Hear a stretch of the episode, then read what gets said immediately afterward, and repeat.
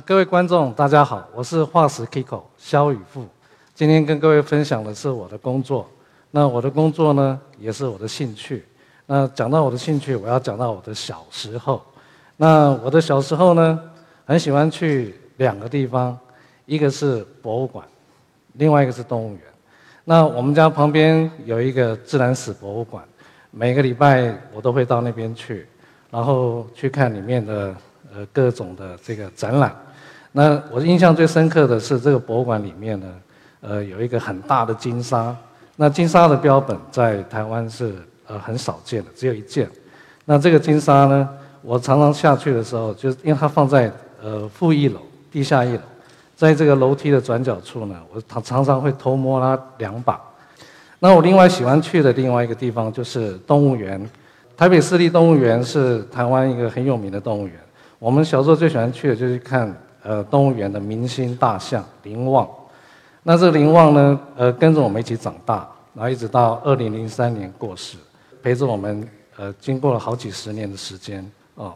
同样的博物馆，同样的动物园，去了很多次，我心里面也在幻想着，将来我可不可以也有一个自己的博物馆？因为我喜欢自然科学，我就到世界各地去看展览，然后去看博物馆。这是我年轻的时候，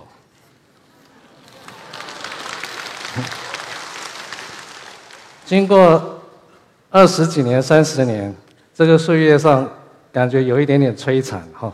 这也是我年轻的时候。我身后是一个呃蛇颈龙，白垩纪时期的，然后这个是一个侏罗纪时期的鳄。然后我到处去看展览，呃，参观博物馆，认识了在欧洲的这个同业。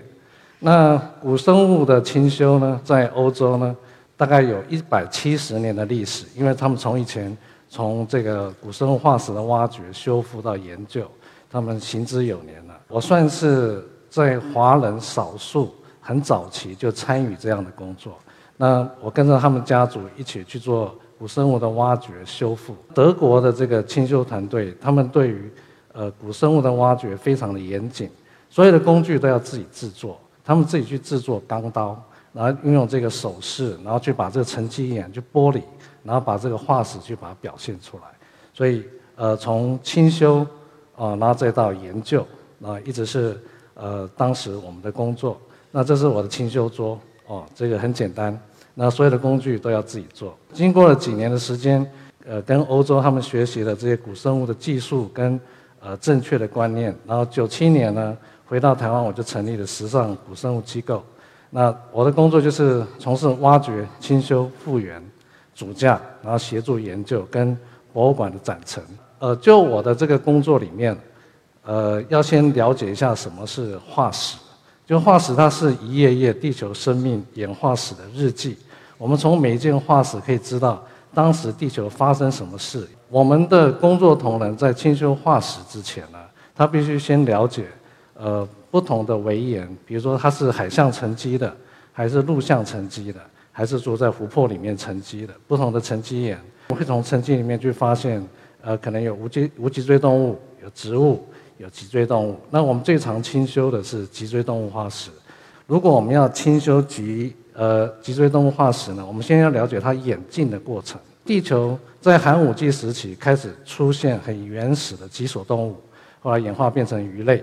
呃呃，就是很清楚的脊椎动物。这个鱼类呢，后来在那个泥盆纪时期，呃，它的这个鳍演化出四足，变成两生类，后来变成爬行动物。然后另外一只演化变成四哺乳爬行动物，就哺乳动物。然后爬行动物这一只呢，就是演化到恐龙、鸟类这些动物。所有的这个呃生物的这个构造，它事实上对于我们来讲都是系出同源。就是万物同宗的意思，所以，呃，他们都有头，呃，都有脊椎，都有四足，那呃，可能有有尾巴，有的没有尾巴。根据就是它的功能会有不同的形状，所以我们只要清修化石，一看这是什么时期的围岩，然后它里面大概是什么样的生物，我们就可以判断这个要怎么去清修。那我们了解一下化石的形成，就是生物它先死亡，然后被掩埋，掩埋了以后被矿物质替换。替换了以后，它自然的这个露出，那我们就发现哦，这里有化石。我们看一下，这个是一个沉积岩，沉积岩它是叠字定律的，越古老地层在越下面。我们看到这里面有一个沉积岩里面，感觉有没有看到从它的轮廓、表面轮廓上面，感觉好像有一个化石在这个围岩里面。这是一个生物的嘴巴、头部，这是它的背椎，然后这是它的鳍状肢，然后呢，这是它的尾巴。但是什么生物呢？你们可能不知道，我知道。这样，因为我我受过训练，就是我们从这个骨骼解剖图里面知道，这是一只鱼龙，侏罗纪时期的海生爬行动物。经过清修了以后呢，它就变成这样，哦，就非常的漂亮。我的工作有很多很奇特的奇遇，后面我慢慢讲给大家听。但先讲一下我们的设备，我们最常用的是喷砂机，利用喷砂、细砂。呃，跟围岩摩擦的原理，把围岩去除掉，把这个化石表现出来。那同时，我们也会用不同的工具，有很粗壮的气动工具，有很细的清修笔。那怎么选用工具呢？要先看是清修什么样的化石。比如说三叶虫，它很纤细，我们就用很很细的切动工具，慢慢的去修复它。呃，如果是一些比较。呃，它的围岩粘着性比较强的，我们就用比较大支的工具去清修它，同时用显微镜或是放大镜协助协助我们去做清修。这个是一个结合，结合怎么形成呢？结合是，呃，当化石死亡了以后，被泥沙掩埋，那泥沙跟这个化石本身呢，呃，互相就是有这个推挤作用，它把这个生物。的这个有机物推挤出来以后带有粘性，这个粘性又把泥沙又粘回来，一层一层的包覆，它就变成一个圆形的石头。那这个圆形石头它的尺寸长或是圆，跟这个生物本体有关。那我给各位演绎一下我后面的这个呃这个结合，它是什么样的化石被包裹在里面？这是我们工作同仁两天前才清修的，然后慢慢这样清修，你们看它像什么？看得出来吗？这是花了我们三天的时间修的，然后一个女孩子修，螃蟹，哦，一个螃蟹，它被包在这个石头里面，所以它是就是泥沙呃包覆了以后，跟有机物它是互相推抵，呃，去把它包覆起来，就变成一个石头，呃，这样的一个结合的方式，在化石的呃这个类型里面，呃是常常看到的哦。再来就是我们清修完了以后呢，我们会把化石，呃，去把它装架起来。那装架呢，呃，要看是它是什么样的化石。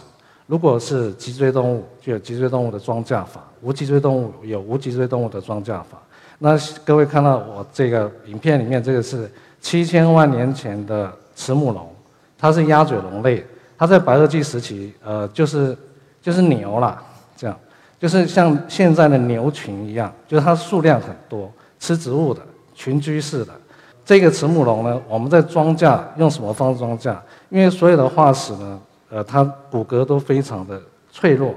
那我们在装架当中，除了就是呃它的美感，呃它的动态，同时还要保护它的这个骨骼不要被破坏到。所以呢，我们从装架前，从它的这个。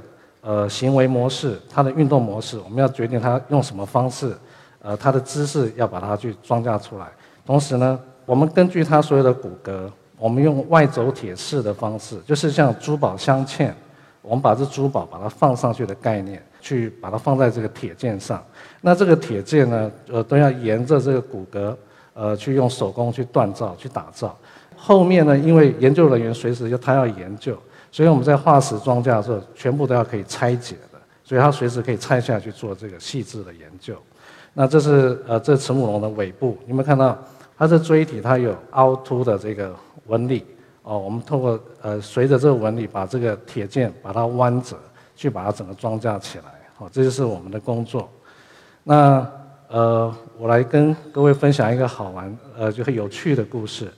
这个是在二零零六年在。澎湖本岛发现的一件化石，叫潘氏澎湖二。这个怎么发现的？这是一个潘先生，他在澎湖的海边在整地，在海边整地。整地呢，突然发现一个像木头的东西，然后他一看，哎，这是什么东西？后来一看，有露出那个，就是他这个呃身上有露出甲片，他的背甲甲片。他一看，哇，不得了，这可能是恐龙啊！这样，所以呢，他就非常兴奋，就赶快挖呀挖呀。那一般像就是那么巨大的化石，如果我们专业团队去就是有计划的挖掘，大概需要两个礼拜。那因为潘老先生呢，他怕就是化石被人家偷走，所以他用挖土机，一个晚上就挖完了，他的效率非常的高。那挖挖完怎么办呢？就变成影片这个样子。他全部挖出来，大概有一千多片到两千片的碎片。因为是用挖土机挖的，这个后来由台中的呃科学博物馆陈一年博士做研究，他一看哇，这物件，他呃就是破成一千多片，怎么办？就送到我们工作室来，然后我们根据就是这个化石，我们先去清理它的头部，后来我们发现这不是恐龙，这是一个鳄，它是一个马来鳄，所以我们就跟现生种的马来鳄互相去做骨骼比对。那从骨骼比对里面呢，它协助我们知道说，因为马来鳄的构造有哪些特征，所以我们就可以把这个它的这个化石缺损的部分，哦，被挖土机挖缺损的部分去把它修复起来。所以这是一个很科学性的工作。那研究人员呢，跟我们的工作团队就要每个礼拜都要碰一次，然后去做一个交叉比对，啊，然后去做细部的研究。那我们同仁根据。这个发现的信息重新的去修复，然后去组合，把它的四肢、肋骨、椎体都全部都把它修复跟装架回来。然后这是它的背甲，然后跟它的这个主要的椎体修复完就这样，啊，很漂亮啊。那在前几年呢，呃，我们发现了一个全世界只有三件的恐龙，叫做梅杜莎角龙，在。美国的蒙大拿州，那这怎么发现的？这是在这个地方，哦，有一个悬崖面，它崩塌了，崩塌了以后，这个骨骼然后就露出来。那在美国的法律是这样，就是属于私人土地发现到的化石古生物就归私人的，你可以自由买卖、自由处置。所以这个一一发现了以后呢，这个挖掘团队挖掘团队就进驻，就到这边去做挖掘。那这个就是崩塌的这个悬崖面。那可以看到这个整个围岩这个崩塌下来，然后露出来有露出这个恐龙的骨骼，这挖掘团队就开始去做挖掘。呃，这是它腿骨的一部分。它挖掘完了以后呢，这些化石我们要怎么运输？我们要把这化石逐一在当地基本的清理完了以后，然后用石膏，先用呃棉布或麻布，呃沾湿了以后用石膏去把它包覆，包覆完了以后翻过来。再包覆另外一边，它就变成一个完全独立的石膏包个体，我们就可以放到卡车上运输，这样就不会破坏化石了。然后运作运到工作室了以后呢，我们就会把这石膏包打开，逐一把这个骨骼，呃，就是把它修修修修复完，呃，清修完了以后，把它呃粘合，粘合这是第一次初步粘合完的这个梅杜莎角龙的全身骨骼。那我们就看到，哇，这个好像。分解成好几千片的骨片啊，那我大体上跟各位分析，这个是它的鳍角，鳍角在这边，然后这是它的下颚，中间是它的椎体，然后一直到它的尾巴。这个初步清修完了以后呢，我们呃交由我们的同仁呢，就是做所有骨片的组合。你会看到，就是在它的头部呃白色的那个部分，是我们修复。的这个部位，然后其他不是白色的部分，都是它原始的骨骼。前面的嘴喙，哦，这是它的鼻孔，这是它的鳍角，这是它的眼睛。后面这个是它的头盾。梅杜莎角龙为什么叫做梅杜莎角龙？它的特征是在于它的这个头盾有很多的这个鳍角，它这鳍角像梅杜莎女妖一样，那个蛇发女妖，所以它这个鳍角非常的特别，非常的多。那呃。科学家就把命名为梅杜莎角龙。那这个角龙呢，全世界只有发现三只，这是最完整的一只。然后经过逐步的这个骨骼的清修跟呃粘合呃跟复原，它整条就是呃整个清修完成了。然后再接下来我们就要把它装架起来。装架我们就要先讨论我们要在什么样的空间去展示，然后我们要用什么样的体态去表现，然后我们用外轴铁式的装架就把这个骨骼逐一的去把它装架出来。然后我们在修复当中发现，在它左边的肋骨，发现就跟人家打斗断掉过，重新愈合的这个特征，这个就是骨架愈合的一个表现。所以他曾经严重的受过伤，然后呃骨头又重新自我愈合了，然后它的前面的肋骨也变形了。呃，我们清修庄稼完了以后，这个现在已经由广州的郑家自然史博物馆呃做永久的展示，各位有兴趣可以去那边看。呃，再讲另外一个故事，就是我们怎么样去挖化石、找化石。呃，有些化石会在沙漠上你可以看得到，山上可能有，呃，然后在。你们家后院可能也有，要看你们家陆地板块有有多古老。那我们最常去找化石的地方，事实上是在河床边。为什么呢？因为河流它会切割大地，它会把地底下的这个呃地层下面这个呃沉积物把它冲刷出来。所以我们沿着河边通常会看到很多的这个化石。那我们在加拿大亚伯达省的圣玛丽河这边呢，这边以前在白垩纪时期它是海底。那因为板块运动，它现在变到陆地上来了，河流切割就把它以前的生物化石冲刷出来了。然后这个是呃一个化石，什么化石呢？这是一个头足类直角石，哦，它的头足是软体，不会保存下来，它的身体的壳体保存下来，就属于这一段。这是我们发现另外一个菊石，那这个菊石呢，它是什么样的生物？是这样的生物，它跟刚刚的这个杆菊石，它是。呃，同一个大家族都属于头足动物，呃，同样都变成化石了哈。这些化石我们挖掘了以后，在工作室经过修复，这是一个彩斑菊石，然后我们经过修复完了以后，它就变那么漂亮。这是一个宝石级的彩斑菊石，呃，非常的稀有啊，非常难得。那呃，我有一年去那边挖，挖了一批回来，也卖了不少钱，哎。哦，好，呃，这个是很有意思的一个藏品，这个现在在我们自己的博物馆里面，这个在呃一样在蒙大拿发现的一个恐龙木乃伊。那这木乃伊呢，离现在是大概是七千七百万年前，它是巨猿绝龙的一种，全长十二公尺，非常的巨大。那它的特点是在它的身体，它的皮肤的保存非常非常的清楚，呃。我们在它的身上发现超过百分之五十的皮肤覆盖，这样，包括它的头部的这个脸颊的部分都有一个很清楚的皮肤的覆盖。这个是它的鳞片组织，啊，整个鳞片构造都非常清楚保存。那不止它的皮肤保存清楚，然后在它的身上我们发现一个很有意思的地方，这是它的神经棘，啊，在它的椎体上面覆盖了很多的皮肤，全部都把它包覆住了。然后我们在它的这个腹部靠近呃尾部的地方呢，看到圈起来那个地方，各位看起来像什么？看不出来。好，再看一张，这个，这是一个奔龙的牙齿，呃，卡在它的皮肤里面。各位可以看，然后在这个奔龙的牙齿的后段断成两半。那我们知道说，这个奔龙牙齿，牙齿它是珐琅质，它是非常坚硬的，它可以卡进去又断掉。后面的牙根又断掉，断成两个，这个是很不可思议的。这表示当时经过剧烈的打斗，这牙齿卡在这个皮肤里面断掉，断裂在这里面，这是非常特别的。那这个木乃伊它是怎么样形成的呢？它是这这只巨猿绝龙，它在湖边喝水，掉到这个泥沼里面，然后被这泥沼就是掩埋。然后因为呃这个湖底它是厌氧环境的状况下，就把它。的皮肤呢没有分解就都保存下来变成化石了。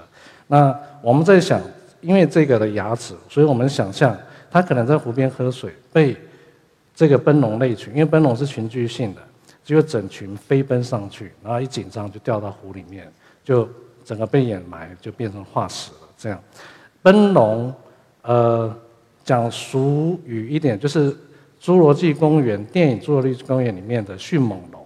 就是那一类的生物啊？为什么是奔龙牙齿呢？因为我们在它的牙齿的这个两侧看到很清楚的锯齿状。我们现在也跟北京地质大学的邢立达教授呃合作做这个，就是他的古病理学的这个研究。那再讲一个这个好玩的这个故事，在二零零六年，有一只大型的这个巨型抹香鲸，它搁浅死亡在台南的海边，因为它太大，十四公尺，所以台南县政府就决定在当地就就是现址挖了一个一个沙坑，就把这个抹香鲸就埋下去了，埋下去让它自然分解，哦，这事情就没了。隔了两年，呃，台湾博物馆有一个新的展厅。他们突然想到，诶，如果我们把这个巨型抹香鲸把它挖起来做成标本，作为一个展示、科普的推广，也挺好的。所以就有了这个案子的生成。然后，呃，挖掘团队在挖的时候呢，呃，就是整个挖下去，呃，在六公尺深的这个这个坑洞里面挖到这巨型抹香鲸，结果里面都是水。那你想，十四米的巨型抹香鲸？它的肉体那么的多，它这个两年多还没有完全分解完，所以当它挖到那边的时候，大家一致的感觉就是很臭啊，非常的臭。然后臭到什么程度呢？因为这一个大坑十几米，它那么多的这个锥体，那肉都没有让完，那臭的胡说八道，就每一个下去都快晕倒。然后他们就一样，就是执行任务，就把这所有的骨骼都挖起来。挖起来以后，呃，我们在那边呢。呃，旁边有个面店，我们每天中午去吃面的时候，老板娘一看到我们，等一下，不要进来，她就把桌椅搬到外面来，你们在外面吃，因为我们身上很臭啊，很好玩。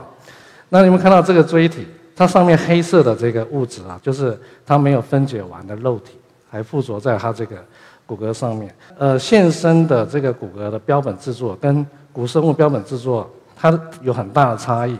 因为古生物的标本，它的呃清修跟装甲，实际上它都是石头，它都是无机物。那现生的这个呃骨骼呢，它都是有机物，它里面有油脂，哦，它还有肉体，所以你必须先把肉体分离，然后把骨质呃骨质里面的油脂把它抽离。那怎么抽呢？呃，在现场做一个很大的水缸，把这骨骼放进去，然后用温水往下冲。然后慢慢就把它的这个油脂呢，就把它冲刷出来，在骨骼上面必须要钻洞，让它油脂自然去流出来。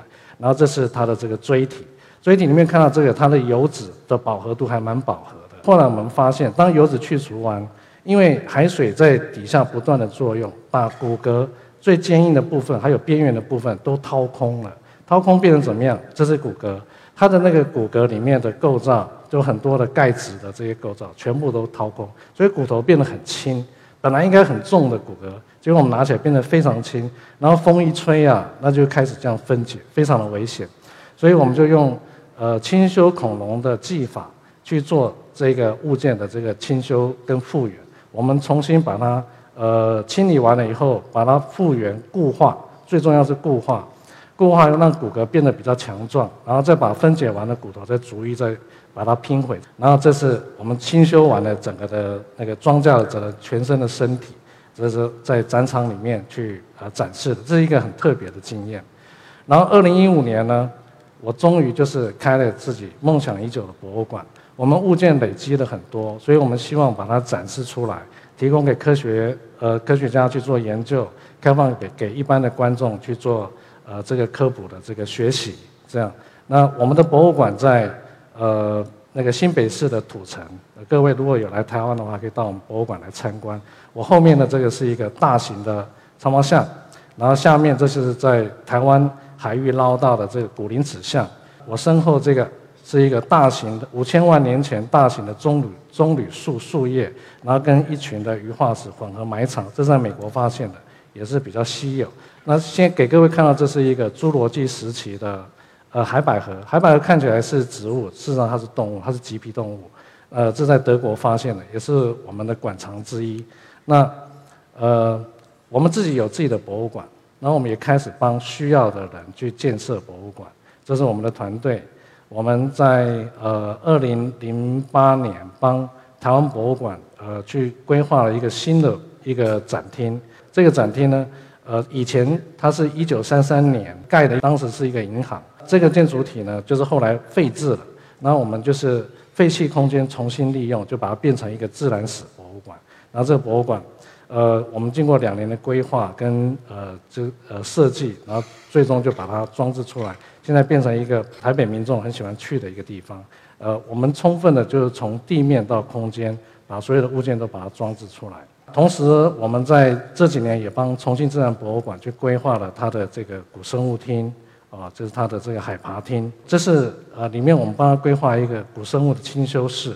我们现在也在帮重庆自然史博物馆规划一个大型的恐龙清修的这个工作室，因为那边发现好多的呃化石，但是他们需要一个比较好的技术，呃，跟方式去把这个化石把它清修出来，哦，那我们很愿意把我们的这个技术把它呃延续过来这边，这是我们帮广州郑家自然史博物馆规划的一个场景，这是一个虫洞，借由这个虫洞。呃，回到四十五亿年的地球，当时是一个炙热的火球。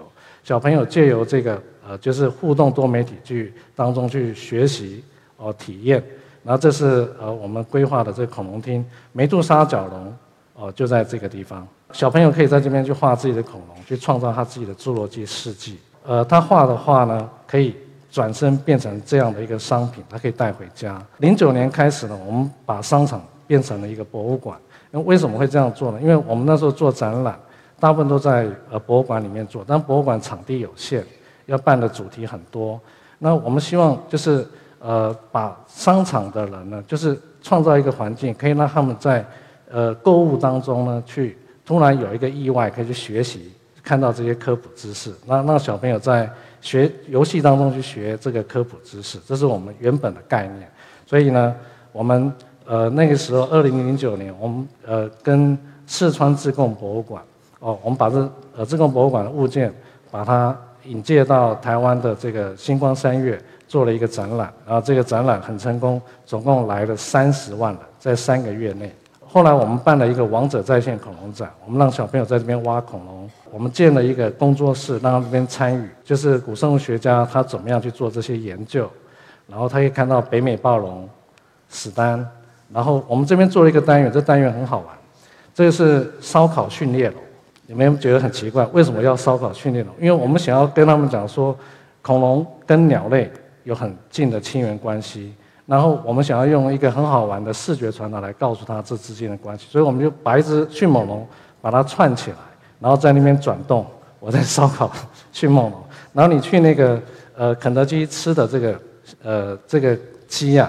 它事实上就是恐龙的后代，我们做这样一个视觉传达就很有意思，也造成很大的轰动。所以那个时候在两个月之内也吸引了十几万人来参观。然后这是我们的这个呃卖店，然后当中我们也开发很多文创商品，就让这个观众来参观，然后可以把这些文创商品买回去。然后我们用呃比较新的技术，然后用 3D 建模把这个恐龙呢把它缩小，变成一个模型。那这个模型呢，我们现在限量发行，因为它做的非常精细，呃，九十九组已经卖的差不多了，所以你看我笑得很灿烂。哦，那当然我们也就呃，因为文创商品开发很多，我们就呃也开了这个博物馆商店，这在上海自然史博物馆。你这样看，你不会觉得它是一个卖店，但是很清楚，它就是一个卖店，生意非常好，每天人都那么多。我后来因缘机会，我重新就是在。去年，呃，我接到一个新的案子，就是动物园希望我，呃，重新把这个林旺把它装架装起来。